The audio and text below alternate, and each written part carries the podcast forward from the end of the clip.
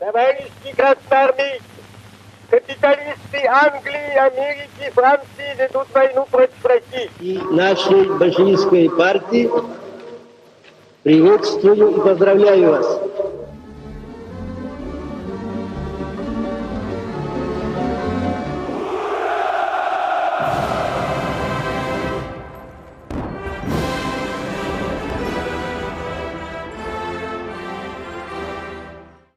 Rusya'dan Sevgiler'denin 21. bölümüne hoş geldiniz. Her hafta olduğu gibi yine karşınızdayız ve bu hafta iki değerli konuğumuz var. Bilkent Üniversitesi'nden doktor öğretim üyesi Onur İşçi ve TED Üniversitesi'nden yine doktor öğretim üyesi Onur Önol bizlerle olacak. Hoş geldiniz diyoruz. Merhaba, hoş bulduk.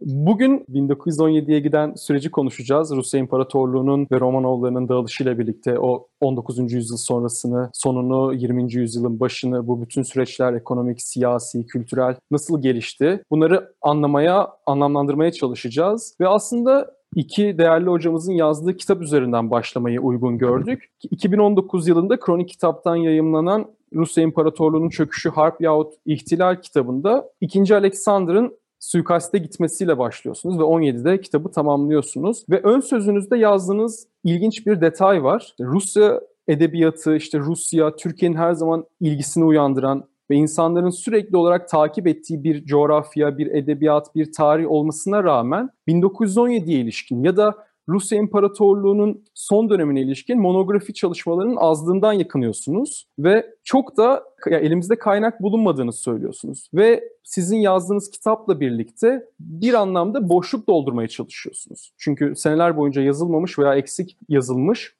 siz bu kitabı yazmaya başlarken bu motivasyonla mı çıktınız yola ya da kitabı yazma sürecinde mi edindiniz motivasyonu ve bu kitabı neden yazdınız? Neden böyle bir ihtiyaç hissettiniz? Şöyle söyleyeyim. Biz Onur'la Bilkent Üniversitesi'nin Rusya Merkezi Rusya Araştırmaları Merkezi'nde farklı dönemlerde yüksek lisans yapmıştık. Ben program ilk başladığı dönem 2002 2002 2004 yılları arasında master'ımı yaptım. Onur sen de 2006 mıydı? 2006 2007'de geldin galiba 2006, 2006 girişliyim ben de. 2000, 2006 kadar. Hı hı. Ee, ondan sonra yani şimdi tabii aynı tedrisattan geçtik. İkimizin de hocaları Sergey Patvolotov, Sean McMeekin, Rusya Merkezi'nin de yine aynı şekilde destekleyen Hakan Kırımlı hocamız vardı. Buradan selamlar. Ee, ama esas Norman Stone'un öğrencileriyiz ikimiz de. Master tezlerimizi ilk Norman'la yazdık. Ben o zaman devrim yani Kornilov hadisesi üzerine yazmıştım. Bu kitapta da ağırlıklı yer verdiğimiz şeylerden bir tanesi. Ama kitabı yazmamız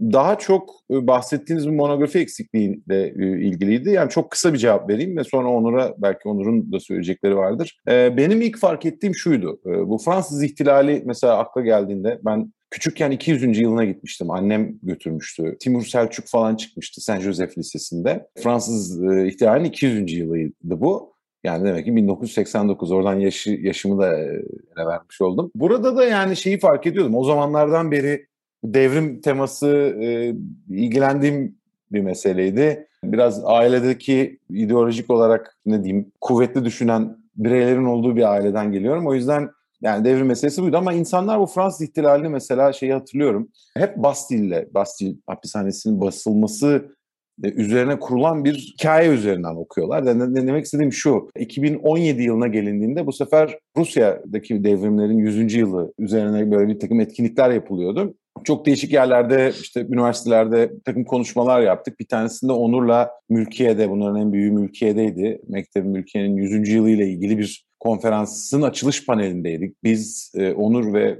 Rusya merkezinde şimdi Sem Hoca vardır. Onu da belki takip ediyorsunuzdur. Bir gün belki onunla da program yapma şansımız olur. Şimdi burada da aynı şey başımıza geldi. Mesela İzmir'e gidiyoruz. İşte İstanbul'da, Ankara'da değişik yerlerde konferanslar yapıyoruz. Şimdi Rusya Ekim devriminin 100. yılı değil mi?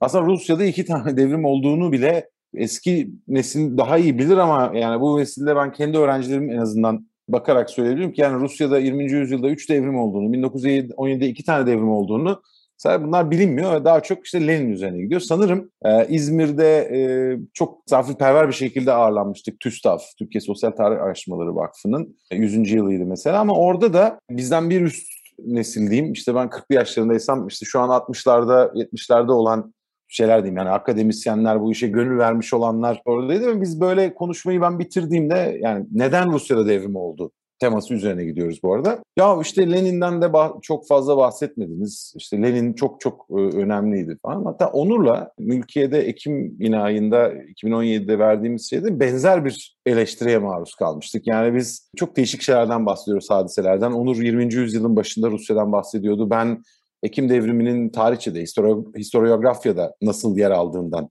ele alındığından bahsediyordum. Orada da benzer şeyler. Ya nasıl Lenin'den bahsetmiyorsunuz ve bu Ekim yani daha doğrusu Kasım ayında takvimler arasındaki fark yüzünden gerçekleşen o işte bir haftaya sığdırılmış ya da birkaç güne sığdırılmış meselelerden herhalde e, bahsetmemiz beklenirken biz böyle çok gerilere gidip ya Rusya'da devrim ne zaman başladı? vesaire gibi tartışmalarda ve ne gibi yapısal problemler vardı ki ülkede? Düşünce özgürlüğünün işte e, önüne işte e, engel olan otokrasinin içine düşmüş olduğu bu bunalımı e, anla yani bu konjonktür oturtmadan bir anda sanki pencere açılmış ve içinden işte Bolşevikler dışarı çıkmışlar gibi bir izlenim, daha doğrusu bir eleştiriye biz e, maruz kaldık. Dolayısıyla ben Onur'la konuşurken dedim ki ya biz yani Sovyetler Birliği'nin doğuşu aslında Rus İmparatorluğu'nun ölüşü ve batış yani çökmesiyle ilgili bir, bir hikaye ve onun arka planını biraz verebiliriz. Bu konuda Türkçe monografi yok diye. Yoksa tabii ki e, İngilizce'de veya Rusça'da bununla ilgili veya Fransızca'da bir sürü şey bulmanız mümkün. Değerli kaynak, çok değerli akademisyenler. Ama Türkçe'de pek yoktu. Yani galiba Kezivan Acar'ın işte kitabında iletişimden basılan böyle ufak bir e, şey kısım var. E, biz bunun üzerine gidip biraz detaylandırıp ve bunu e, nasıl diyeyim burada siyaseten doğru bir lisan kullanmaya çalışıyorum. Böyle yine akademik olan ama yani jargona boğulmamış bir uslupla bunu anlatmaya çalıştık. Bunun adı yani ben sanmıyorum ki çok popüler tarih bizim yaptığımız hakikaten arş, e, dipnotlarına falan bakarsanız öyle olmadığını göreceksiniz. Ama neticede bu bir kaynak kitap gibi yani devrimin değişik episodlarıyla ilgili gitmek istediğiniz şeyleri dipnotlarda bulabilirsiniz deyip ben burada bir şey yapayım, bitireyim. Tamam o zaman ben de birkaç bir şey söyleyeyim. Biz niye böyle bir kitap yazma ihtiyacı duyduk? Yani Onur zaten ana öğelerini vurguladı. Yani benim için yani bireysel olarak bakıldığında benim zaten uzmanlık alanım doktora çalışmalarımda son dönem Çarlık Rusyası ve kendi Ermenileriyle olan ilişkileri olduğu için dönem olarak zaten kendi uzmanlık alanım ama tabii şimdi doktora da e, siz master'da da fark etmişsinizdir. Tezinize odaklanırken tabii ki daha dar bir çerçeveden bakabiliyorsunuz olaylara. Ona e, yoğunlaşmak durumundasınız. Ama ben bir yandan da hani o daha geniş perspektifle alakalı hem doktora çalışmalarım sırasında ya bunda bir noktada okuyayım, bu konu üzerinde de bir şeyler düşüneyim e, dediğim pek çok noktayı bu çalışmayı hazırlarken üzerinde düşünme fırsatı buldum bu noktalar üzerinde. O yüzden e, böyle bir e, teklifle gelince Onur severek kabul ettim. Zaten hani Çarlık Rusyası, Çarlık Rusyası, Rusya İmparatorluğu e, neden yıkıldı sorusu, yani neden e, bir türlü baş edemedi büyüyen muhalefetle, niye içindeki çıkmazları çözemedi sorusu kafamda vardı ama hani doktora çalışmalarını yaparken bu tarz büyük sorular, daha başka okumalar yapmak tabii ki epey bir lüks. O yüzden böyle bir şeyle gelince zaten merak ettiğim bir dönem. E, biraz daha geniş bir perspektifle e, bakabileceğim bir dönem olunca ve literatürde de, Türkçe literatürde de böyle bir eksik olunca e, bu işe başladık. Tabii şimdi literatürde niye böyle bir eksik var sorusuna da biraz değinmek lazım. Yani tabii ki aslında İngilizce'de de baktığınız zaman tema olarak niye Çarlık Rusyası çöktü sorusuna cevap arayan kitap sayısı niye Bolşevikler kazandı sorusuna cevap arayan kitap sayısından tabii ki daha az.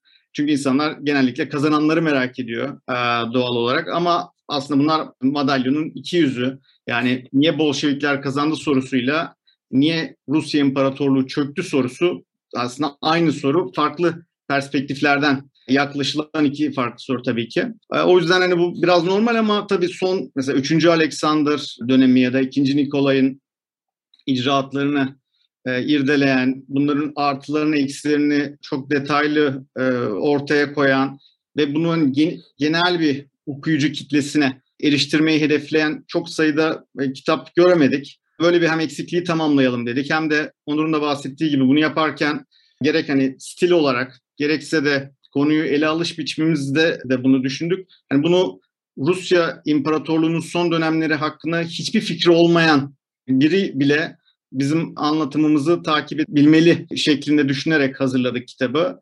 E, gerek özellikle bunu yaparken karakterleri kullanmamızın sebebi bu. Yani tabii bu uzun bir dönem aslında baktığınız zaman pek çok önemli olayın olduğu 1881'den 1917'ye kadarki olan dönem böyle karmaşık bir dönem. Bir sürü parti adı, bir sürü olay falan geçiyor. E, üç tane dediği gibi devrim var. Şimdi bunu bu konu hakkında hiçbir fikri olmayan birine iletebilmek de önemli bir mesele. O yüzden bunu biz genellikle karakterler üzerinden bütün bir örgüde bunu yapabilirsek yani işte Lenin, Milyukov, e, daha işte işçi bir tane işçiyi sembolize edecek şekilde Kanatçikov gibi öbür taraftan hı hı. işte hükümeti temsilen e, Nikolay, e, Wittek, e, Stalipin gibi e, figürleri kullanarak okuyucunun da bu daha kompleks tartışmaları takip edebilmesini amaçladık. Yine aynı şekilde Tolstoy'u da bilinen bir karakter olarak hikayeye entegre ettik ki çünkü insanlar onu biliyor ama daha geniş e, tartışmalara da bildiği şeyi eklemlemesi daha kolay oluyor. Öyle bir kurguyla yola çıktık ve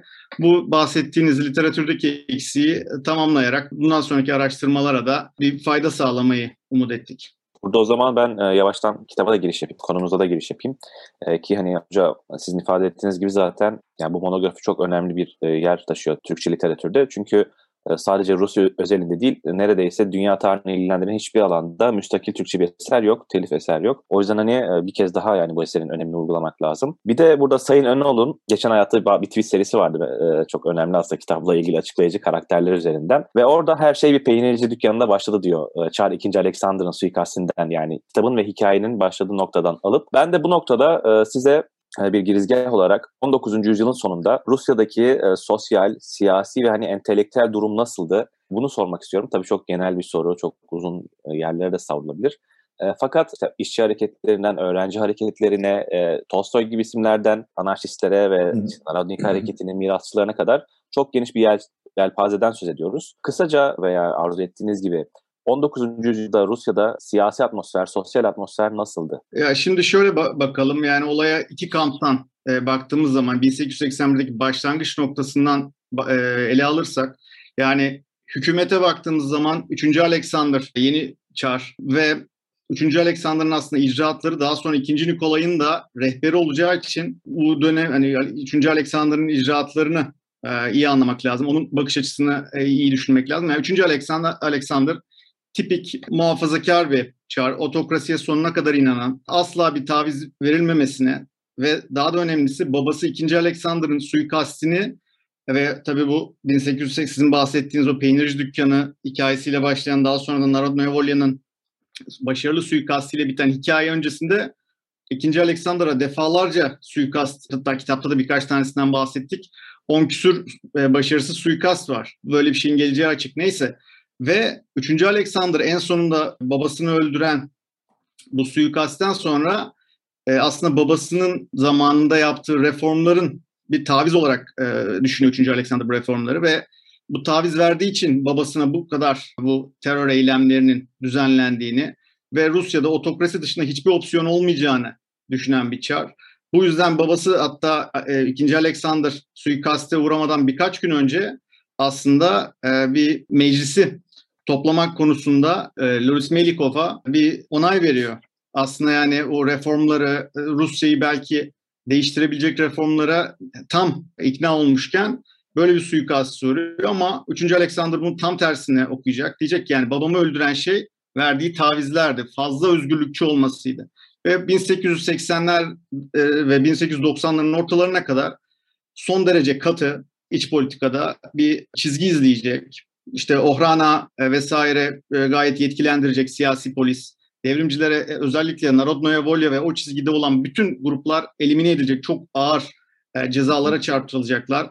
Hani Marksistler falan filan onlar bile Rusya'da çok rahat barınamayacaklar ki çoğu daha sonra Avrupa'ya kaçıyor. Plehanov vesaire bunların hep Avrupa'da o dönemde olması sürpriz değil. Rusya'da kalanlar da Marksistlerden yani yer altında fazla seslerini çıkaramıyorlar. Ve daha sonra yine bu sert tavırlarının bir neticesini yine e, 1887'de görebiliriz. Tam 2. Alexander'ın suikastinin 6. yıl dönümünde Lenin'in abisinin dahil olduğu grup 3. Alexander'a bir e, suikast planlıyor.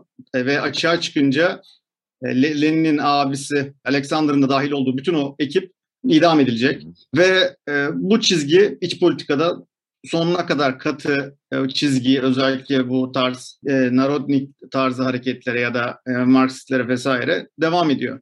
Aynı şekilde baktığımız zaman iç politikada sansür tam gaz devam. E, burada da aynı az önce bahsettiğim bakış açısıyla yaklaşıyor 3. Alexander. Diyor ki benim babam sansürü gevşetti. E, işte serflere e, serfliği kaldırdı. İşte bir sürü hukuki reform yaptı, onu yaptı, bunu yaptı. Bak ne oldu? O zaman ne yapayım? Üniversitelere, işte üniversitelere özellik verdi falan. O zaman bunu tam tersine çevireyim. Üniversitelerin, üniversitelerin özelliği azaltılıyor. 3. Alexander döneminde sansür çok katı bir şekilde uygulanıyor. Yani Tolstoy bunun en, en önemli örneklerinden yani en önemli örneklerinden diyorum. Çünkü yani aslında yazdıkları o kadar doğrudan siyasi vesaire olarak nitelendirilmeyecek bir figürün yazdıkları bile hani dolaylı olarak düşünülen düşünebilecek şeyler. E, bunlar işte sansür kuruluna takılıyor. Yine üniversiteler bu dönemde tabii ki üniversitelere giriş özellikle toplumun alt katmanlarının çocuklarının e, girebilmesi zorlaştırılıyor üniversitelere. Neden? Çünkü toplumun alt katmanlarından gelen çocuklar daha hükümet karşıtı eylemlere eğilimli olurlar diyerek e, aynı bunun lise liseler içinde e, aynı durumda olduğunu söyleyebiliriz. Rus olmayan milliyetlere karşı inanılmaz bir e, katı Ruslaştırma politikasının uygulandığını görüyoruz. Yani gayet iç politikada gayet sert bir dönem. Tabii bu dönemde muhalefet ne yaptı diye sorarsanız yani muhalefet 1890'ların başlarının ortalarına kadar gerek hani Marksistler olsun gerek daha sonra eserleri oluşturacak e, bu Narodnikler olsun e, çok fazla sesini çıkaramıyorlar. Organizasyonları çok zayıf, üye falan bulamıyorlar. Neşriyat deseniz çok zor.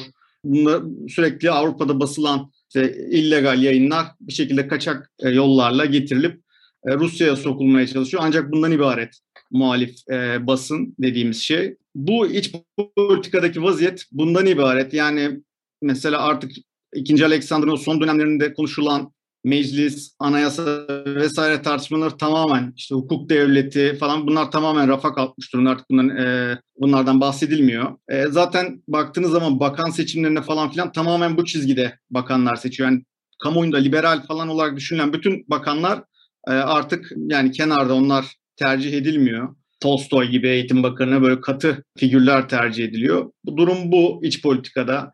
Ekonomide aslında ilginç bir durum var. Yani ekonomide e, şimdi iç politikada durum böyleyken aslında ekonomide epey bir e, sanayileşme hamlesinin başladığını söyleyebiliriz. Çünkü 3. Alexander tamam muhafazakar ve muhalefete hiçbir alan tanımayan ve otokrasiyi tek opsiyon olarak gören bir çar ama ekonomide hiçbir şey yapmıyor demek değil. Gayet aslında sanayi Rusya'nın güçlü bir otokrasinin güçlü bir ekonomiye ihtiyacı olduğunu farkında.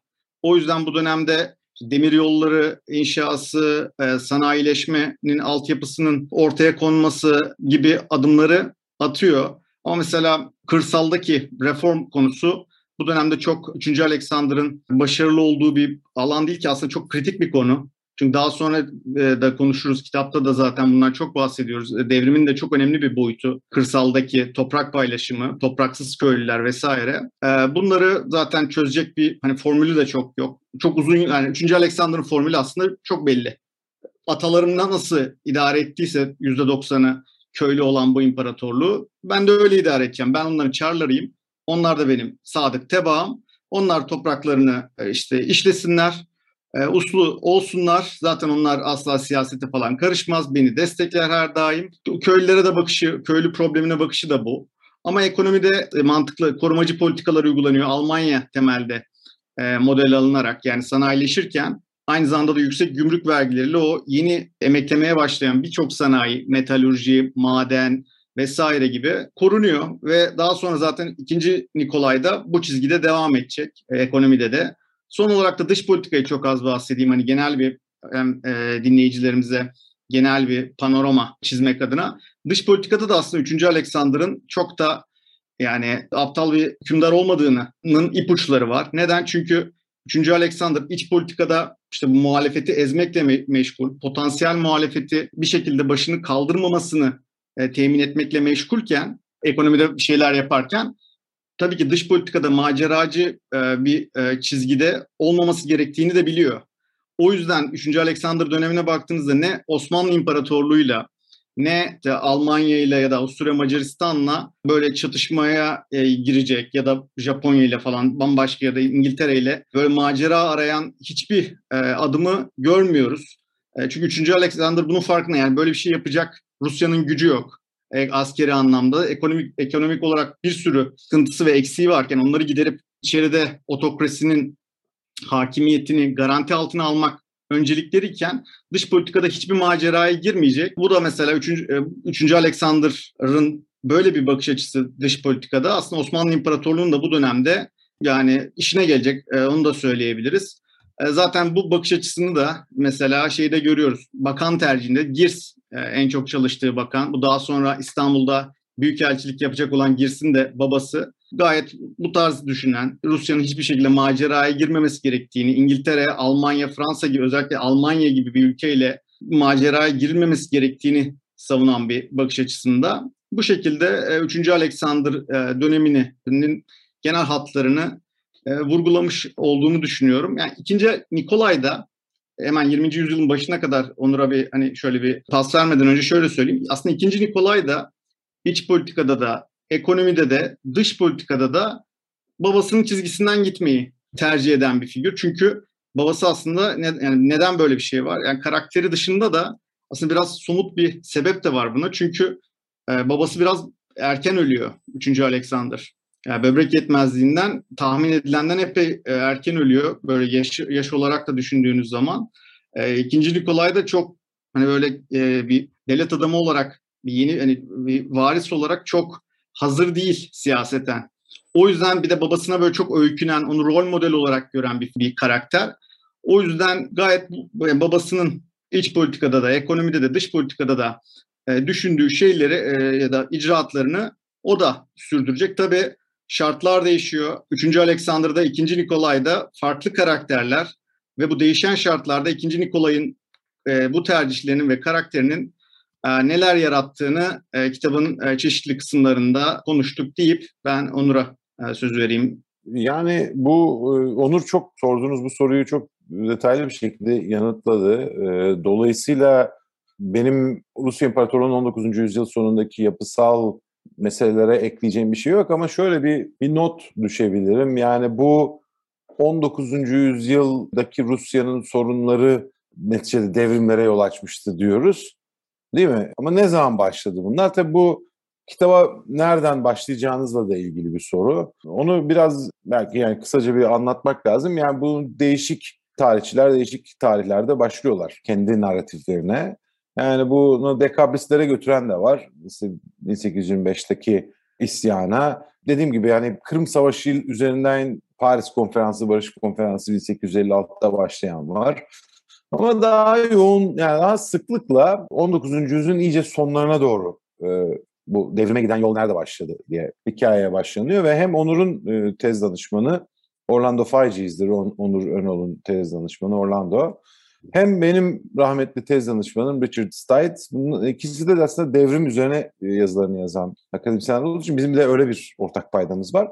Mesela onlar farklı noktalardan başlıyorlar. E, Orlando e, yanılmıyorsam bu kıtlıkla başlıyor değil mi? 19. yani 1890'lı yılların Rusya'da artık otokrasinin meşruiyetini kıtlıkla baş edemeyen e, otokrasinin meşruiyetini yitirdiği bir nokta olarak alıp sanıyorum 1892, 91, 92 yılından itibaren e, başlatıyor. Evet, Benim evet. tez danışmanım daha biraz daha farklı bir şekilde mesela e, hakikaten 1905 yılıyla başlıyor. Ben bir daha bu kitabı yazacak olsam belki hakikaten 1905 devrimi ile başlamak isteyebilirdim. Bu bir prova çünkü. Yani elbise provası gibi düşünün. Ya da bir piyesin işte provasını yapılıyor gibi düşünün Ekim devriminin. Şunu, şunu, şunu ekleyeyim yani burada iki soruyu da birleştirerek cevap vereyim. Yani devrim bir yerde bir alıntı yapmış mıydık hatırlamıyorum ama önemli bir şeye atıfta bulmak lazım. Piotr Nikitiç Tkachov. Tkachov şey, ilk Bolşevik diye de geçiyor. Bu 1848 Avrupa ihtilalleri sırasında şey yapan, e, bunları yani çocukluk dönemi tabii adamın. 1886'da e, galiba e, ölüyor Tkachov ve böyle Lenin'in çok tezlerini dayandırdığı, Lenin'in bu külliyatını ya da korpusunun birçoğunu malzemesini aldığı biri çok kısa yaşıyor ama E, galiba kitabın bir yerinde bahsetmiştik. E, bu devrimciler hazırlık yapmazlar diyor.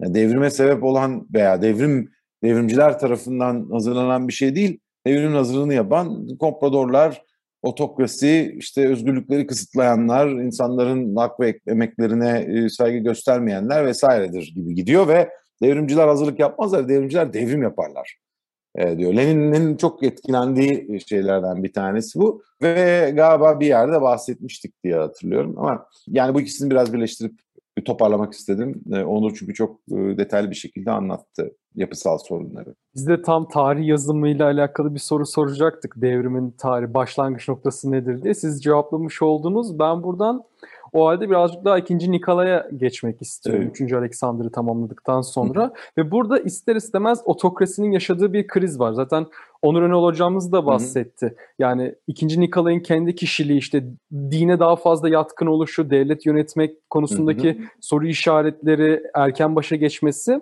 hem muhalefet muhalefetle karşı bulunduğu bir mücadelesi var ama aynı zamanda kendi içindeki hı hı. insanlarla da mücadele ediyor. Yani çok güçlü bir figür evet. yanında istemiyor, onu kontrol edebilecek birini istemiyor ve burada size e, Onur İşçi Hocam soruyu sormak istiyorum. Bütün bu Nikolay'ın ve otokrasinin yaşadığı kriz hı hı ve sonrasında yaşanan Japonya Savaşı'yla ortaya çıkan otokrasinin defoları aslında hı. bizi 905'e nasıl götürdü? Hı hı. Nasıl etkili oldu? Tabii ki son Romanov hanedanı neticede devrimin en temel müsebbiplerinden bir tanesiydi. Fakat hem Onur biraz bahsetti hem siz de biraz önce soruyu sorarken e, değindiniz. İkinci Nikola bunu çok istemiyor. Yani hazırlık e, hazırlıksız olmasının ötesinde e, portrelendiği şekliyle ikinci Nikola daha çok İngiliz kralıyla yan yana getirildiğinde ne kadar benzedikleri üzerinden giden işte çay partileri, at üzerinde işte avlar vesaire gibi işler daha fazla ilgisini çekiyor ilk, ikinci Nikolay'ın. Ailesine işte düşkün biliyorsunuz hemofili işte e, evladı işte bundan muzdarip falan bu yüzden işte Rasputin hikayeleri başlıyor falan ama ikinci Nikolay'ın yani diyelim ki yani bir, bir süre bu işten çok haz etmediniz ve kendinizi çok uygun görmüyorsunuz ama yani bir yandan da çok uzun süre iktidarda. Dolayısıyla da kendi yaptığı hatalardan da egzonere edemeyiz yani e, ikinci noktayı. Bu da nedir? E, otokrasinin ısrarı. Yani bunu Onur'la beraber yazdığımız kitapta otokrasinin artık köhnemiş bir takım e, özelliklerini de ısrar edip e, halktan gelen dalgaları anlayamaması, Rusya İmparatorluğu gibi ciddi bir devletin 848 sonrası Avrupa'nın içine düştüğü durumundan ders çıkaram çıkaramamayışı veya yani bunu bu, bir şekilde e, bilerek e, göz ardı edişleri bu noktaya getiriyor. Yani e, şunu da söylemekte fayda var. Yani burada karşı olgusal bir takım tartışmalara girecek değiliz ama yani ne olsaydı ne olmazdı veya olsaydı olur muydu diye. E, ama yani 2. Nikolay veya 3. Alexander biraz önce onun bahsettiği gibi meşruti monarşiye geçişi isteyerek bilerek kendi elleriyle devlet aygıtıyla düzenli bir e, yani güç paylaşımını dediğim gibi bilerek isteyerek ve planlı bir şekilde yapmışlar olsalar da devrim olur muydu? Gibi bir soru da ortaya çıkıyor burada. Yani biz kitapta biraz bunun, bundan bahsediyoruz. Ama Onur'la ikimiz de benzer şekilde düşünüyoruz. Yani işte mesela biraz önce iktisadi sorunlardan, bürokratik sorunlardan, dış politika ilgilendiren, halkı ilgilendiren sorunlardan e, bir böyle e, potpori gibi şey yapmamız lazım, ele almamız lazım. Bunu da şöyle söyleyeyim yani 2. Nikola döneminde bunların hepsi bir sarmala giriyor ve 1905 yılında bu ilk bir krizle patlak veriyor. Nedir bu?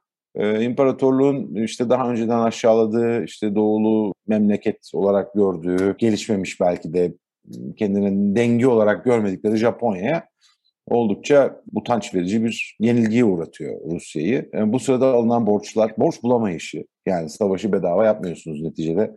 Çok büyük birçok değişik faktörün iç içe girdiği bir mikrokozmos gibi düşünün. Yani 1905 yılındaki yenilgiden çıkarttığı derslerden bir tanesi de Rusya'nın boğazlar bizim elimizde değilse biz yani herhangi dünyanın farklı cephelerinde yapacağımız savaşlara e, istediğimiz gibi bir destek kuvvetleri intikal ettiremeyiz.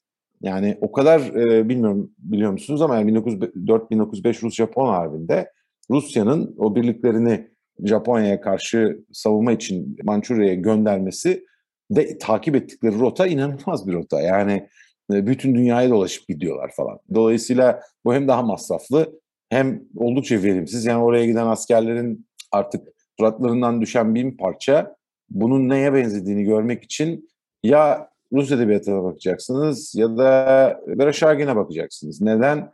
İşte Rusya'da Petersburg'daki devlet müzesine girdiğinizde Vereshchagin'in resimleri belki bilirsiniz. Vereshchagin bir gemide ölüyor. 1945 Rus Savaşı'nda. Yani en bilindik resimlerinden bir tanesi bu Apotheosis of War gibi bir İngilizceye çevrilebilir. Bu kuru kafaların üst üste yapılıp e, piramit yaptı. Hatta bu Ermeni soykırımıyla genelde özdeşleştirilen bir resim ama hiç alakası yok aslında Plevne ya da daha doğrusu 93 Harbi. Bunu izle, gözlemleyip çizdiği e, şey. Bunların benzerleri 1904-1905 e, sırasında cephede çalışan askerlerin isteksizlikleri veya hayal kırıklıkları vesaire bunların hepsini görmeniz e, mümkün. Dolayısıyla da 1905 son fırsattı diyelim. Bunu iyi değerlendiremedikleri için bizim kitaptaki tabirlerden bir tanesiyle yani bunlar yaşayan ölülere dönüyor yani imparatorluklar. Yani otokrasiler, istekle verilmemiş meşruti monarşi yani yarım kalplilikle verilmiş diyelim. E, o meşruti monarşi işleri bayağı bir zora sokuyor diyeyim. Burada tabii devrim bir yandan da hani açılımlara yol açıyor Rusya içerisinde de işte Duma, e, farklı muhalif hareketler e, ve 1917'ye giden yola resmen girmiş oluyoruz. E, bu noktada hani bir, önceki soruyla aslında benzer olacak fakat tekrar Rusya'daki sosyal yapıyı, siyasi muhalefeti sormak istiyorum. Çünkü hem kitapta da tasvir ettiğiniz gibi hem de işte farklı kaynaklardan daha sonra Lenin'den devrimin diğer liderlerini okuduğumuz gibi çok büyük bir e, hareket söz konusu ve bu hareket e, genellikle artık tekrar yurt dışına kaçmış durumda. İşte Lenin, Troçki hatta Stalin pek çok isim yurt dışından e, eserler veriyor. Öte yandan kitapta vurguladığınız e, liberal isimler var Milyukov gibi. Duma içerisinde işte bir sistem içerisinde muhalefet var. Bunun yanı sıra Rusya'ya özgül, sanayileşmemiş ülkede oluşmaya başlayan bir e, yavaştan köylü tabandaki bir hareket var. 1905 ila 1917 arasındaki bu muhalif hareketleri e, nasıl değerlendiriyorsunuz? E, hem bunlar dediğim gibi Rusya içerisindeler, işte sürgünde, Rusya içerisinde sürgündeler hem de Rusya dışında e, eylem içerisindeler. Bu sebeple yani burada genellemek gerekirse yorumunuzu almak istiyorum. Burada ben birkaç bir şey söyleyeyim. Yani şimdi bu 1905 ile 1917 arasındaki muhalefetin durumunu tabii birkaç evrede ele almak lazım. Bir de ilk olarak Şimdi 1905'ten kabaca 1907'ye kadar ki dönem hani böyle daha umutlu olunan dönem çünkü Duma açılmış. Böyle bir yeni bir e, umut var. E, Nikolay'ın işte Ekim Manifestosu'ndaki sözlerini tutacağı, e, Rusya'yı hani yavaş yavaş artık hem daha reformcu bir çizgiye e, geçireceği ve bunun e, yol yani yolun sonunun yani çok stabil bir e, meşrutiyete daha sonra belki hani mi, muhtemelen kadetlerin uzun vadeli bir fikri hani buysa İngiltere modeli gibi bazıları da hani Cumhuriyet tasavvur ediyor olabilirler uzun vadede. E, bunu düşünüyorlar. Tabii diğer gruplar için mesela eserler için ya da sosyal demokratlar için yani bu tabii ki 1905 devrimi e, güzel bir aşama ama yeterli değil. Yani kabaca işte bu e, burjuva evresi diye düşünülebilecek bir evre. Ama bundan bir sonraki aşamaya geçiş için çabalamak gerektiğini düşünüyorlar ama yine de tabii ki umutlu bir hava var ortamda. Ta ki ne zamana kadar? E, ta ki Duma açıldıktan sonra Birinci Duma açıldıktan sonra 1906'da yani Nikolay'ın da artık tabii kabine sistemi var. Bundan sonraki kurulacak olan hükümetlerin de e, Nikolay'ın paralel olarak bu reformcu çizgide e, çok niyetlerinin olmadığı tam tersine geriye dönük e, tekrardan e, hükümeti güçlü kılacak adımlar atacağı yavaş yavaş belli olmaya başlayacak. Tabii bunun en net ifadesi artık 1907'deki ikinci Duma'nın zaten birinci Duma'da ikinci Duma'da çok kısa ömürlü e, ve 1907'deki ikinci Duma'nın özellikle 60-70 gün içerisinde e, lağvedilmesi e, zaten bütün umutları artık en azından muhalefet bakımından bütün umutların gitmesine yol açacak ve artık Stalipin tabii ki bu döneme damga vuran figür 1907'den 1911'e kadar aslında yani son dönemlere baktığınız zaman otokrasinin vadesini uzatmak ya da bir şekilde kendisini dönüştürebilmek için önemli fırsatlarından biriydi Stalef'in. Ki zaten bunu e, kırsalda yapmaya çalıştığı bu e, toprak reformuyla e, çok net gözlemleyebiliriz ki bu kadar halının altına bu zamana kadar e, süpürülmüş çok kritik ve e, yani inanılmaz kompleks bir problemi gerçekçi bir şekilde çözmeye çalışan bir e, devlet adamı. Önce İçişleri Bakanı daha sonra da hem İçişleri Bakanı hem de Başbakan olarak bu dönemde karşımıza çıkıyor. Ki ve belirli bir aşamada kat ediliyor bu noktada. Aynı anda bunu yaparken bütün devrimci hareketi ki 1905'te zirveye yani güç anlamında zirveye çıkmış devrimci hareketi ya güç anlamında ve etki anlamında zirveye çıkmasını hem 1905 devrimiyle görebiliriz ama 1905 devrimin öncesinde de yani hükümeti öyle bir sallıyor ki e, muhalefet birçok katmanıyla yani gerek kadetler başka bir e, açıdan eserler terör eylemleriyle sosyal demokratlar işte yayınlarıyla propagandalarıyla ve e, bu e, güç, büyüyen muhalefet etkisini e, halk üzerindeki etkileşimini artıran muhalefeti Stalipin çok kısa bir süre içerisinde inanılmaz zayıflatıyor.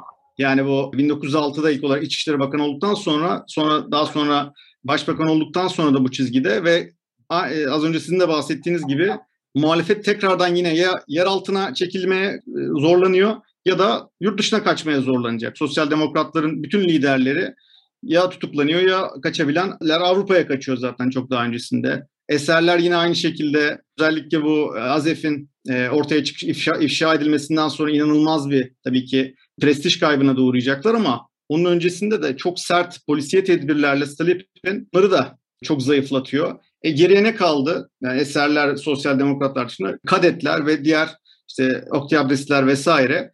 Onları da zaten kadetler birinci Duma birinci Duma'nın en baskın partisi e, olan kadetler ve 1905 devriminde çok etkin şehirli profesyonellerin işte avukattı, doktordu, akademisyendi bunların çok çokça desteklediği kadetler devrimden sonra gider e, o bekleneni bir nevi veremeyince ve bu bahsettiğim sert polisiye ve idari tedbirlerle zayıflayınca e, ve seçim yasası da değişince seçim yasasını değiştirecek 3. Duma için Salih'in ve artık bundan sonraki 3. Duma'da yani ömrünü tamamlayan tek Duma 1912'ye kadar faaliyette kalacak. Burada zaten çıkan sonuç o değişen seçim yasasıyla epey muhafazakar ve bu hani biraz bir kademeli reformcu muhafazakar kanadın e, güçlü olduğu bir Duma diyelim buna. Yani üçüncü şey Stalipin'le yani epey paralel düşünen bir e, Duma. E böyle de olunca geri kalan muhalefet de zaten e, pasifize edilmiş durumda. 1911-12'ye kadar bunu söyleyebiliriz zaten 11'de Stalin de e, suikaste uğrayıp öldürülecek. Ama bu dönemde aslında son şans diye düşünebiliriz aslında. Çarlık otokrasisinin kendisini bu, e, dönüştürebilmesi için bir artık hani bir formda bir meşrutiyete belki e, dönüşebilmesi için. Ama ikinci Nikolay bunu istemiyor. Çok net bir biçimde yani daha tahtaki ilk çıktığı andan itibaren bunun sinyallerini veriyor ve ki aslında çok ilginç bir durum aslında karakter olarak baktığınızda hiç hazır değilim falan diyen bir figür e, tahtayı çıkarken işte e, yeterince siyasi tecrübesi yok diyoruz. Karakter olarak zayıf biri aslında kararsız. E, mesela bakanlarına asla böyle negatif bir şey yüz yüze çok söyleyemeyen biri. Yani o gittikten sonra ne yapacaksa yapıyor, karar değiştiriyor. Biri üstü, üstüne gelirse cama gidiyor, ellerini e, cama vurmaya başlıyor. Yani böyle tik gibi. E, yani böyle bazı tip insanlar vardır karşısındakine hani hayır diyemez. Öyle yani e, böyle çatışmaktan çekinir falan öyle biri aslında ama böyle biri olmasına rağmen inanılmaz bir şekilde otokrasiye e, bağlı. Yani bunun kendisini Tanrı'nın aynı babası gibi Tanrı'nın yeryüzündeki vekili olarak görüyor. Böyle bir karakter. Ve işte atalarım yüzyıllardır böyle yönetti ben de böyle yöneteceğim diyor.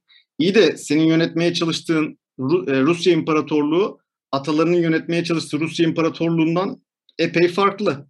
Yani kapitalizmin belirli bir seviyede dönüştürdüğü ve dönüştürmeye devam ettiği 20. yüzyıl başında bir Rusya var. Sanayileşme dedik az önce, demir yollarının gelişmesi, okuryazarlığın artması vesaire vesaire birçok değişim var. Dünya değişiyor. İnsanlar işte gazetelerde, diğer ülkelerde ne oluyor, ne bitiyor okuyor. Ama buna rağmen karısının da etkisiyle, karısı Nikolay'dan çok daha güçlü bir karakter. Ona da asla bırakamazsın. E, bu senin işte kutsal görevin falan filan diye telkin edince zaten bırakmıyor. E, eşten böyle de bir şey gelince. Ve şeyi de zaten Ekim Manifestosu'nda Duma'yı da zordan kabul ediyor. İstemeyerek hiç kesinlikle gönlü razı değil. Çok zorunda kaldığı için yani muhalefet onu buna ittiği için kabul ediyor ve ilk fırsatta da bunu pasifize edeceğim. Yani bu sadece kağıt üzerinde kalacak verdiğim hak ve özgürlükler diyecek ve öyle olacak zaten bu 1905 devrimi sonrasındaki dönemde. Ama orada bile mesela Stalipin gibi aslında becerikli bir bakan bulmuşsun, başbakan ve yani kamuoyunun epey geniş bir kesminin de mesela tabii ki e, en azından belirli bir seviyede onayını almış figür. Ama bu bile biraz öne çıkmaya başladığı an karısının da tesiriyle yani böyle güçlü bir karakter ne zaman ön plana çıkarsa Witte'de de böyle aslında e, 1890'larda 1920. yüzyılın başındaki diğer önemli bir şansıydı aslında 2. Nikolay'ın Witte, Maliye Bakanı. Burada da aynı refleksi sergiliyor ve onu hemen e, ön plana çıkınca onunla bozuşmaya başlıyor 1909'dan 1910'dan itibaren. Bir süre sonra zaten suikaste kurban gidiyor işte Salep'inde ve burada da son şansını yitirecek 2. Nikolay ve Çarlık Rusyası. Zaten sonrasında da ne o kalibrede başka bir hani onunla beraber çalışıp buna onu itecek, bu e, dönüşümü e, yürütebilecek bir bakan e, çok önümüzde var. Ve zaten araya da tabii ki Birinci Dünya Savaşı girecek ve bu da dönüşüm fırsatı da kaçacak. Ama burada şunu da vurgulamak lazım. Yani bazen şöyle düşünebilirsin ya Birinci Dünya Savaşı mı işleri bozdu? Yani Rusya belirli bir seviyede hani o e, kendini toparlamaya başladı da sadece Birinci Dünya Savaşı mı araya girdi? Hayır. Aslında 1911-12 gibi aslında muhalefet tekrar gücünü toparlamaya başlıyor. E, bunu nereden anlıyoruz? Çok büyük grevler e, başlıyor 1912'de. 1913 ve 14'te de devam ediyor. Yani savaş öncesinde de aslında Rusya'da durumlar iyi değil. Yani ekonomide belirli bir aşama kat ediliyor. Pek çok açıdan baktığınız zaman ekonomideki göstergelere yani kişi başına düşen gayri safi milli hasıla olsun işte bebek ölümleri, okur yazarlık, demir yolu uzunluğu falan filan mutlak bir ilerleme var. Çünkü e, belirli adımlar atıldı onu konuştuk. E, kitapta da uzun uzun bahsediyoruz. Ama burada problem şu mutlak bir ilerleme var ama ikinci Nikolay'ın kafasındaki Rusya'nın onun tasavvur ettiği Rusya Almanya ile İngiltere ile Fransa ile boy ölçüşebilecek bir Rusya imparatorluğu. Ama baktığınız zaman bu ekonomik e, göstergelerin hiçbirinde göreceli anlamda düşündüğünüzde bu ülkelerle baş edebilecek bütün bu ilerlemelere rağmen fark giderek açılıyor. Yani onun kafasında Rusya büyük devlet, süper güç statüsünü koruması gereken Rusya. Asla bundan taviz veremeyen, vermemesi gereken, iç politikada da otokrasiden asla taviz vermemesi gereken Rusya. Bunu yaparken de ekonomide de işte e, yapılan e, hamlelerle güçlenmeyi hedefleyen bir Rusya. Ama burada ekonominin bu e, bahsettiğim sanayileşme, şehirleşme gibi faktörler, kapitalizmin, işte o Witten'in özellikle yabancı sermayeyi Rusya'ya olabildiğince akmaya davet etmesi tabii ki beraberinde bir sürü yan etki de getiriyor. Yani siz sadece ben sanayileşeyim, ekonomimi düzelteyim, şehirleşeyim falan, okur yazarlık artsın diyorsunuz. Tamam. İyi de bunların yan etkileri de var. Yani çünkü artık daha e, mobil bir nüfusunuz var. Artık dünyadan daha haberdar bir nüfusunuz var. Artık e, yani öyle her şeyi kabul edecek öyle 100 yıl 200 yıl önce atalarının e, Nikolay'ın tebaası gibi değil. Eğitimli kesimler özellikle durumdan çok şikayetçi. Ve 1912'de özellikle bu Lena'daki e, altın madeninde yaşanan daha sonrasında işte yine tipik bu e, kanlı pazardaki gibi göstericilerin isyanının bastırılması daha sonra da öldürülmesinin bir nevi hani böyle sembolik bir başlangıç noktası olarak düşünebiliriz onu 1912'de. Daha sonra grevler ve grev dalgası muhalefeti tekrar aktif olmayı itecek ve 1912-14 arasında aslında Birinci Dünya Savaşı'na gelmeden önce de işlerin sallantıda olduğunu, iç politikada da o bahsettiğim Stalin'den sonra doğru düzgün bir Nikolay'ı daha reformcu bir çizgiye itebilecek nitelikte bir güçlü bir karakterin olmamasından ötürü yani aslında 1914 öncesinde de böyle bir düşüş trend, böyle bir tehlikeli bir trend var. Ve muhalefet yavaş yavaş tekrardan bu kendisi için uygun zamanın gelebileceğini fark etmeye başlıyor. Onu vurgulayabiliriz. Yazılarında da bunu e, görmemiz mümkün pek çok muhalif figürün. Ben burada o zaman birazcık daha savaşın içerisine gelip 17'ye geçmeyi e, belki daha iyi yaparız diye düşünüyorum. Çünkü yani savaşın başlangıcından sonra çok ilginç bir şey oluyor. Yani sol muhalefet dediğimiz şey tarihte özellikle o zamana kadar her zaman kendi internasyonel kimliğinden güç bulmuş ve farklı ülkelerin bir takım partileri ve örgütleriyle kendisini güçlendirmiş ve dünyaya da kendini bu gücünden, bu işçi sınıfının birlikteliğinden dünyayı durmuş ve göstermiş bir aslında yapılanmaydı. Ancak savaşın çıkmasıyla birlikte bütün ülkelerdeki neredeyse savaşa dahil olan ülkelerdeki sosyalistler, komünistler ve sol muhalefet dediğimiz insanlar kendi iktidarlarıyla, krallıklarıyla, imparatorluklarıyla işbirliği yapmayı tercih ediyorlar ve interna ikinci internasyonel dağılıyor. Ve bu da hmm. ister istemez onların gücünü, umudunu, şevkini kıran bir süreci yaratıyor. Ama diğer taraftan da özellikle Rusya'nın cephede kaybetmesiyle ve ekonomik sıkıntıların büyük şehirlerde kendisini göstermesiyle öfke de birikiyor. Bir tarafta solun internasyonel kimliğine karşı bir zarar, bir tarafta içeride biriken öfke ve bizi ister istemez 17'ye getiren süreç. Bu süreci nasıl yorumlayabiliriz ve bu süreçten sonra özellikle Şubat'tan sonra neden geçici hükümet yani hiç devrim olmayacaktı yani daha doğrusu ya sosyalist bir devrim olmayacaktı. Çok net bir dönüşüm olmayacaktı. Zaten çar gitmişti, tattan feragat etmişti. Daha işte cumhuriyet vari, parlamenter demokrasinin uygulanabileceği bir sistem olabilirdi Rusya'da. Peki bu neden işe yaramadı? Neden Ekim'de farklı bir devrim görüp tamamen sistem değişti? İşçi hocama sorayım bunu. Önal hocam da işçi, cevap verirsin. İşçi hareketlerini işçi hoca e, yorumlasın. Ka- Şubat ve işte Kasım ya da Ekim devrimleri arasında şöyle sanıyorum şeyi tespit etmek gerekiyor. Yani Rusya İmparatorluğu Şubat ihtilaliyle çöküyor. Yani dolayısıyla biz burada şeyi de değerlendirmek zorundayız. İki ayrı soru var birbiriyle iç içe geçmiş. Şubat devrimcilerinin herhangi bir şansı var mıydı? Bu da yine karşı olgusal bir şey tartışmanın konusu olabilir ama yani Şubat ihtilaline giden yolu az çok bugüne yani şu noktaya kadar bu programda şey yaptık tartıştık. Yapısal sorunlar var.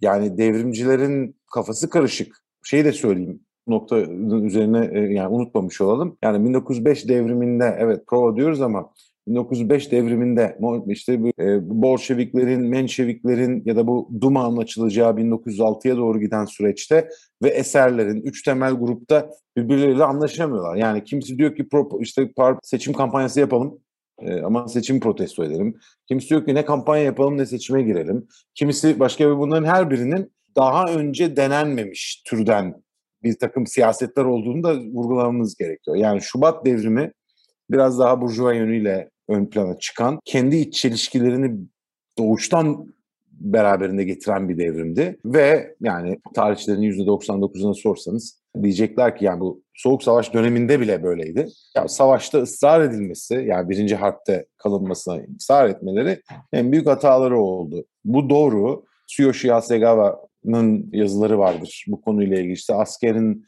moralinden tutun da işte bir sürü başka türlü işlere. Yani normal cephede savaşan bir asker meşruiyet kaynağını artık devrimcilerde görse bile ya da Şubat devrimini yapanlarda o kadar yılmış durumda ki yani adama en istediği şeyi vermiyorsunuz. Daha ötesi buna biraz retrospektif bakmak gerekiyor. Sovyetler Birliği kurulduğu dönemde neyi yani resmi tarihçiliğini falan bırakıyorum. Neyi suçluyordu? Yani imparatorluk nerede hata yaptı diyordu. Avrupa'nın emperyal güçleriyle, Onur'un söylediği bir yere bağlayacağım, Almanya ile eşdeğer görmesi vesaire. Avrupa'nın emperyal güçleriyle bunların emperyalist mücadelesi içerisinde haksız bir mücadelenin içinde bulunuyordu. Ve bu haksızlıkların esiri olmuştu ve gerekli önlemleri almadı ve dağıldı. Bu Bolşeviklerin iç savaş sonrası üzerine gittikleri bir şey argüman ve haklılık payı da var.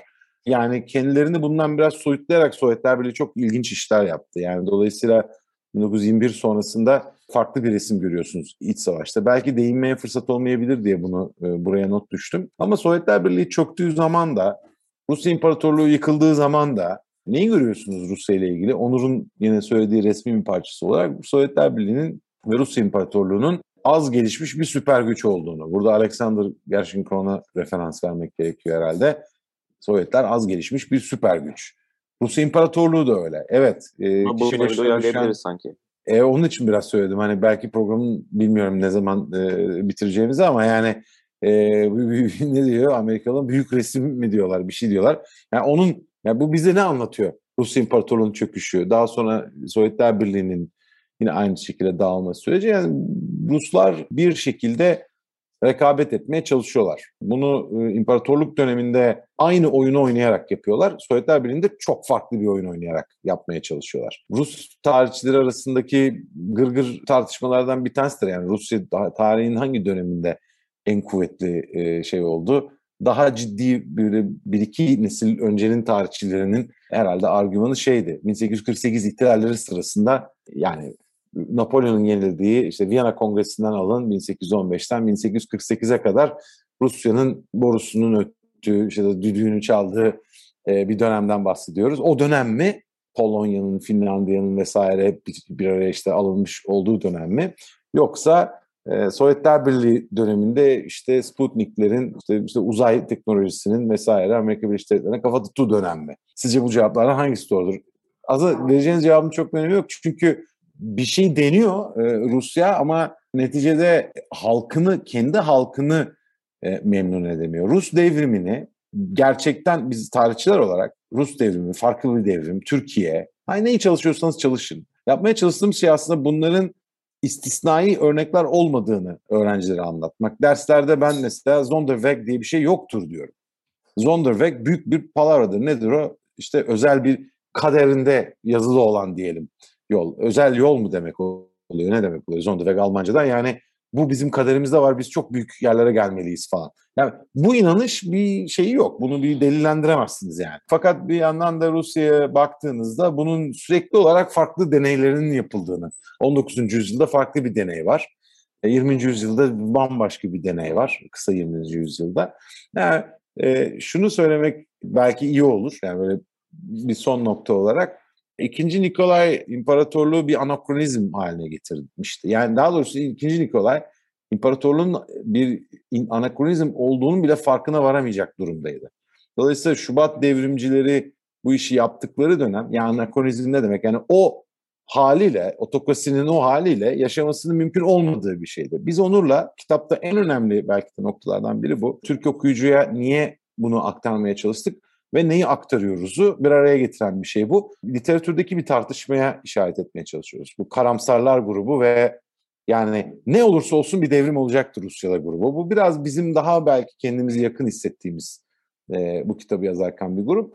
Ama başka bir daha konservatif bir şey var, daha muhafazakar bir görüş ki bizim ikimizin de tez danışmanı Norman e, ona daha yakındı. Birinci Dünya Savaşı. Yani Birinci Dünya Savaşı olmasaydı imparatorluk yıkılmazdı. Biraz ona geliyor. Bu soruyu biz sadece Rusya üzerinde değil Habsburg İmparatorluğu yani da Avusturya Macaristan İmparatorluğu, Osmanlı İmparatorluğu veya Alman İmparatorluğu gibi Doğu imparatorlukları üzerine her birinde deneyebiliriz. Ama Rusya özel bir yerde. Çünkü Rusya Birinci Dünya Savaşı'nda yenilgiyle zorla dayatılan bir anlaşma imza alarak çekilmiyor. Rusya kendisi çekiliyor. Yani bir devrim sonrasında çekiliyor. Dolayısıyla soru çok girift bir hale geliyor. Yani bu niye olduğu biz araştırırken Birinci Dünya Savaşı mıdır? Devrimcilerin bas- haklı arayışlarının bir za- za- e, şeysi midir? E, zaferi midir? Yoksa e, başka bir şey midir? İmparatorluğun mücadele edememesi midir? Gibi sorularla mücadele ettik bu kitapta ve biraz karamsarlar grubu yani ne deniyor? Zakanomernost. Yani böyle şey, e, tarihin dayattığı kurallar Rusya İmparatorluğu'nun yıkılmasıyla sonuçlanacaktı zaten gibi bir yere de varabilirsiniz. Ama nasıl bir devrim olacaktı sorusu uzun bir süre tartışıldı. Yani bunu Soğuk Savaş'ın en şey tarihçileri bile Amerikalı işte farklı kamptan bakan tarihçileri bile artık bunun hakkını veriyorlar. Yani Bolşeviklerin o gelinen noktada kamu yani halk nezdindeki meşruiyetleri giderek artıyordu. Yani hani şey tartışmasına gireceksek bu bir darbe miydi bilmem yoksa işte şey miydi? Artık bunun yani Ekim devriminin bir devrim olduğunu siyasi spektrumun farklı noktalarından hareket edenler de kabul ediyorlar. Yani bu tam e, net bir cevap olmamış olabilir vereceğiniz. Yani çok kısıtlı bir sürede bir sürü şeyi tartışmaya çalışıyoruz ama kitabın biraz ön plana çıkarttığı konular bu. Ben hep Onur'un yine söylediklerinin üzerine giderek bağlamaya çalıştım. Bilmiyorum ne kadar anlaşılabilir oldu. Ben de birkaç bir şey ekleyeyim. Özellikle bir Birinci Dünya Savaşı ile hemen bir bağlantı kurarak e, Onur'un yorumlarına biraz bir ekleme yapayım. Ya şimdi aslında az önce bahsettiğim noktalar yani bu 1914 öncesindeki iç politikada, dış politikada, ekonomideki birçok problem Birinci Dünya Savaşı'yla çok daha net bir şekilde ortaya çıkıyor ve tabii şimdi ortada bir de güçlü bir düşman var. Yani birçok sizin kendi iç probleminiz varken bir de bunun üstüne e, yanı başınızda inanılmaz Rusya'nın korktuğu ve Almanya e, İmparatorluğu var. Ve aslında yani e, Birinci Dünya Savaşı öncesinde de Rus şimdi böyle hani Rusya hiç istemediği halde mi e, bu savaşa sürüklendi? Niye bu kadar kendisini zor durumda bırakacak bir savaşa çekildi ki sorusunu aslında düşündüğünüzde Rusya artık o Kırım Harbi'nden itibaren dış politikadaki e, süren o dış politikadaki o pasif duruşunu bir nevi o düşüş trendindeki e, vaziyetini döndürmeye çalışıyor bir nevi. E, ki bunu nereden anlayabiliriz? Yani Liman von Sanders heyeti 1913 sonlarında geldiği zaman Rusya öyle bir diplomatik kriz çıkarıyor ki Osmanlı İmparatorluğu, İngiltere ve Fransa ile yazışmalarında bunu görebiliriz. Aynı şekilde Almanya ile. Neredeyse o zaman Birinci Dünya Savaşı çıkacak. Yani artık süper güç, büyük devlet statüsünü e, korumak için Almanya'nın mesela e, veya herhangi başka bir büyük devletin Rusya'nın kırmızı çizgilerine asla dokunmaması gerektiğini, bu Liman von Sanders olayında da kırmızı çizgisi tabii ki e, boğazlar. Yani Liman von Sanders heyetinin gelişini Osmanlı İmparatorluğu'nun Almanya'nın sömürgesi haline gelmesi olarak e, yorumluyor ve e, boğazlarında dolayısıyla Almanya'nın eline geçmesi şeklinde yorumladığı için Ruslar öyle bir diplomatik kriz çıkarıyorlar ki neredeyse gerekirse savaşa hazır olun mesajı var Dışişleri Bakanlığı'ndan da İstanbul Büyükelçiliğinden de neyse Birinci Dünya Savaşı o yüzden çıktığı zaman Rusya bunu bilerek ve isteyerek bu işe katılmak zorunda oldu. Yani büyük devlet statüsünü korumak evet. istiyorsa Almanya'nın bu meydan okumasına cevap vermesi gerektiğini düşünüyor. Peki yani Nikolay bunları ekonomideki, askeriyedeki pek çok sorununu kabul ederek bu işe girişiyor yani. Bu bahsettiğim bu öncelikli hedefi için e, ve otokrasiyi korumak için e, çünkü otokrasinin meşruiyetini de böylesine büyük bir savaşta geri çekilmeyerek daha da sağlamlaştıracağını düşünüyor. Tabii işler böyle gitmeyecek. Yani ekonomideki problemler mesela savaş öncesi, savaş sırasında da katlanarak devam ediyor. En basit örneklerden bir tanesi tabii ki enflasyon. İnanılmaz bir enflasyon var savaş sırasında ki devrimi hazırlayan e, maddi koşullardan en önemlisi belki bu. Ve bundan en çok etkilenen grup da aslında şehirlerdeki işçiler. Niye? Çünkü inanılmaz bir e, tahıl kıtlığı e, var. Tahıl üretiliyor ama şehirlere gitmiyor. Temel şey ordu olduğu için ve para değerini kaybettiği için köylüler de satacağımıza bu fiyatlardan stoklar izliyorlar. Ve bu yüzden şehirlere ekmek gitmiyor. O yüzden 1917'de boşuna ekmek kuyruklarını ve uzun ekmek kuyrukları ya da işte e, göstericilerin elinde ekmek istiyoruz ya da işte e, çok temel e, biz gereksinimlerimize erişemiyoruz tarzı e, pankartlar olması boşuna değil. Yani o kadar saçma sapan hareketler var ki mesela savaş başlar başlamaz vodka e, yasağı geliyor. Ya tamam ordunun ya da genel olarak toplumun belki hani daha az içki tüketmesi, alkolizm vesaire diğer problemleri düzeltebilir ama savaş sırasında mı bu Sizin, sizin hazinenizin neredeyse üçte biri e, vodka gelirlerinden ki devletin tekeli var e, vodka satışlarında. Oradan geliyor. Bir anda kendi kendine zor duruma düşüyor. Yani bu tabii ki neden böyle bir şey yapıyor? Çünkü Nikolay en önemli problemlerden bir tanesi Rusya İmparatorluğu'nu çöküşe götüren problemlerden bir tanesi. Nikolay gücü paylaşmıyor. Paylaşmak istemiyor. O kadar ekonomiden, siyasetten, askeriden falan çok da anlamamasına rağmen asla gücü paylaşmıyor. Delege etmekten az imtina ediyor. E böyle olunca dediğim bu tarz e, hatalı kararlar alınıyor. E tamam gelirinizin üçte birini oluşturan e, bir e, gelir kaynağını kendi elinizde kuruttunuz. Ne yap dışarıdan bunu peki nasıl kompanse edeceksiniz? Hadi biraz dışarıdan borç buldunuz ama hepsini bulamıyorsunuz. O zaman para basalım. E, para bastığınız zaman da ne oluyor daha fazla? Enflasyon. Yani bu kadar birbirini besleyen saçma kararlar. Aynı şekilde askeriye de yani yapma etme demelerine rağmen 1915'te işi gücü bırakıp hop Stavka'ya koşup Rus ordusunun başına geçiyor ikinci e, Nikolay. Yani aslında birçok kişi ona bunu söylüyor. Daha sonradan tabii ki geriye dönük analizde bu çok açık ama çağdaşları da ona söylüyor. Ya böyle bir şey yaptığın zaman bütün sorumluluk askeri problemlerdeki bütün sorumluluk sana yakılacak ordunun başındaki e, figür olarak diye deyip gidiyor. Askeri anlamda bunu e, vurgulayabiliriz. Daha sonra zaten 1915'teki gerçekten çok kötü bir yıl Rusya için Birinci Dünya Savaşı'nda ve 1915'teki bu askeri başarısızlıklardan sonra da artık giderek 1916'da işler zorlaşmaya başlıyor. Orada biraz daha toparlanma var askeri anlamda vesaire ama artık tabii ki askerler giderek daha fazla yıpranmaya başlıyorlar. Moraller giderek bozulmaya başlıyor. Diğer bütün ordularda olduğu gibi çok kısa sürecek denen savaş çok uzun sürüyor Birinci Dünya Savaşı. Bütün ülkeler için bu geçerli. Tabii Rusya için kendi problemleri olan, ekonomik problemleri olan, İAŞ vesaire e, anlamında pek çok sıkıntıları olan demiryolu ağı asla ana rakibi Almanya kadar kapsamlı olmayan bir ülke tabii ki çok daha zorluklar yaşıyor. Hem cephede ama özellikle cephe gerisinde. Ve böyle olduğu zaman mesela neyi görüyorsunuz? Brusilov taarruzu 1916'daki belki de en parlak zaferi e, Rus ordusunun Birinci Dünya Savaşı'nda. Orada bile yani bu gücü delege etmemesinin aynı şekilde Savaş Bakanlığı var, Stavka var, başka alt özel birimler var. Böyle bir güç karmaşası var. Zaten e, kimseye güvenmediği için ikinci Nikolay doğru düzgün bu delegasyonu yapmadığı için pek çok çatışma doğuyor. Böyle olduğu için Brusilov taarruzundan sonra aslında Güney Güneybatı cephesinden Avusturya Macaristan ordusunu çok daha zora sokabilecek oradan devam etse Rus ordusu bir pozisyon varken e, gidip daha kuzeyden, e, batı cephesinden Almanya'ya karşı hamle yapacaklar. Yani bu pek çok kademede bu savaş öncesi problemlerin mirasını savaş sırasında tabii ki çok ciddi bir test oluyor. Öyle geriye dönüp da zamanını geri sarmalık bir durum da yok savaş sırasında. Karşınızda da Almanya gibi bir rakip varken. E, o yüzden bunları vurgulayabiliriz ve 1917'ye gelindiğinde artık aslında pek çok kişi işin gidişatın kötü olduğunu görüyor. Bunlar sadece muhalefetten devrimcilerden e, örnek hani e, sadece buradan örnekler bulam e, bunda kısıtlı değil yani örnekler. Sağ cenahta da gidişatın iyi olmadığını ve devrimin koşullarının hazır olduğunu gören pek çok siyasi figür var, din adamları var. Diyorlar ki yani devrim hazır, karşı devrim nerede? Böyle bir şey olursa askerler arasında, işçiler arasında bu sosyalist figürler, figür, e, fikirler çok yaygın. Hükümete karşı e, bakış açısı, inanç vesaire tam anlamıyla göçmüş durumda. Nerede karşı devrim? Buna karşı koyacak güç yok Rusya'da şu an diyecekler 1916 sonlarına doğru. Zaten bu Rasputin vesaire gibi daha işin magazinsel boyutu sadece zaten çöküşte olan, zaten meşruiyetini ve gücünü kaybeden Çarlık hükümetinin zaten iyice gözden düşmesine yol açacak ve 1917 başlarında e, artık iş biraz zamanlamaya geliyor ve bundan sonra da Şubat devriminden sonra zaten yani artık Şubat devrimi tabii ki çok kritik bir nokta.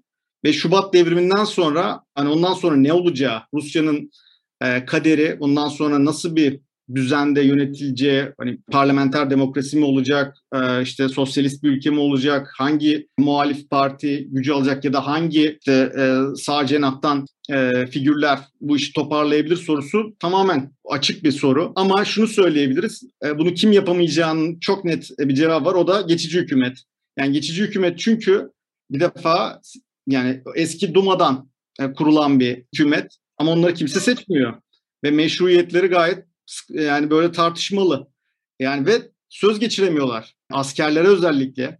Askerlere söz geçirmekte son derece problem yaşarken yanı başındaki Petrograd Sovyeti askerler arasında çok etkili. İşçiler arasında yine e, Petrograd Sovyeti çok etkili. Ve daha sonra tabii Sovyetlerin bütün imparatorluğa yayılması, yani Şubat devriminden sonra olup bitenler aslında var olan memnuniyetsizlikler yani bu kırsaldaki toprak sorunu, savaş durumu, bu yaşanan temel özellikle ekmek vesaire gibi temel ürünlerdeki eksiklikler bunları çözecek, bunlara bir cevabı yok geçici hükümetin. Yani geçici hükümetin o işi çözemeyeceği çok belli. Orada kurulan bütün o koalisyonlar geçici hükümet e, döneminde yani başarısız olmaya aslında mahkum. Aralarındaki farklı bakış açıları hem durumu idare etmekteki sıkıntılar özellikle Petrograd Sovyeti'nin o e, güçlü otoritesi özellikle de askerler arasındaki otoritesi söz konusuyken e, ondan sonra iş biraz da e, siyasi beceriye kalıyor. Ve burada Bolşeviklerin ön plana çıkmasını sağlayan en önemli faktörlerden bir tanesi bence çok net bir biçimde ne yapmak istediklerini biliyorlar Lenin'in liderliğinde ve bu dönemde bu geçici hükümetten bir şey olmayacağını ve geçici hükümette kim topu ele alırsa işin ona ihale edileceğinin farkındalar. Yani çünkü iş kötüye gidiyor. Savaş o arada devam ediyor. İşte Kerenski taarruzu vesaire. Yani ne olur yani orada da başarısızlıklar devam. İnsanlar savaştan yılmış, ekmek vesaire bulamamaktan yılmış. Köylüler daha fazla toprak için e, böyle şey bekliyorlar. Hatta savaş sırasında da e, Şubat devriminden sonra da çokça bunu yapıyorlar. Bildiğiniz işte toprak sahiplerinin to- topraklarına zorla girip talan ediyorlar yani. Artık sadece zamanı bekliyorlar. Oradan sonra geçici hükümete giren eserler, kadetler vesaire falan aslında çok büyük bir risk alıyorlar. Ve o yani başarısız geçici hükümetin parçası olmak doğrudan onlara ihale ediliyor. Özellikle de işçi sınıfı ve askerler arasında da iyice gözden düşüyorlar. Ve bütün bu bahsettiğimiz sorunlara çok net ve kamuoyunun bu bahsettiğim grupların istediği şekilde cevap veren işte Nisan tezleriyle e, Lenin'in bu taktiğinin başarıya ulaştığını görürüz. Yani kamuoyunda kendisini desteklemesini beklediği grupların gerçek ihtiyaçlarının, gerçek taleplerinin ne olduğunu bilip ona göre hareket eden ve e, bu geçici hükümette görev almayan Bolşeviklerin zaten bu bahsettiğim işçi ve askerler arasındaki popülerliğinin arttığını Petrograd ve Moskova Sovyetlerindeki etkinliklerinin üye sayılarının artmasıyla da gözlemleyebiliriz. Ve en nihayetinde Ekim devrimi olurken de fırsat geldiği zaman da zaten ortalıkta yani böyle bir güç boşluğu varken de arkalarındaki bu gücü de kullanarak ve doğru zamanı bekleyerek e, çok da bir alternatif de karşılarında olmamasının da yardımıyla Bolşeviklerin e, burada başarıya ulaştığını görüyoruz. Belki ben belki bu durumu en iyi özetleyen, bu iki devrim arasındaki dönemi en iyi özetleyenlerden biri de Kerenski'nin ta kendisi. Yani bu dönemdeki başarısız birçok denemenin de e, müsebbibi. Yani diyor ki bu iki dönem arasında Rusya'da bir devrimci akıntı vardı. Biz geçici hükümet olarak, geçici hükümetin bütün paydaşları olarak bu akıntıyı, bu devrimci akıntıyı ne durdurabildik ne de kontrol edebildik. Böyle olunca da devrimci akıntı kurulan setleri yıkıp Ekim devrimine yol açtı ve bunu en sonunda kontrol en azından belirli bir seviyede başladı. Daha sonra daha büyük e, iç savaştan sonra bir kontrol e, edebilmek de Bolşeviklere nasip oldu. E, diyerek ben de e, katkımı burada yapmış olayım. Çok teşekkür ederiz programımıza geldiğiniz için, davetimizi kırmadığınız için. Rica ederiz. Çok Teşekkürler, sağ olun kayıtları geçsin diye de söylüyorum. Hani başka bir programda yine sizi ağırlamak isteriz İnşallah. farklı bir konuda. İnşallah. O halde Rusya'dan sevgili 21. bölümü böyleydi. Gelecek hafta tekrardan görüşmek Çok üzere. Hoşçakalın. Sağ olun. Tekrar. Teşekkürler.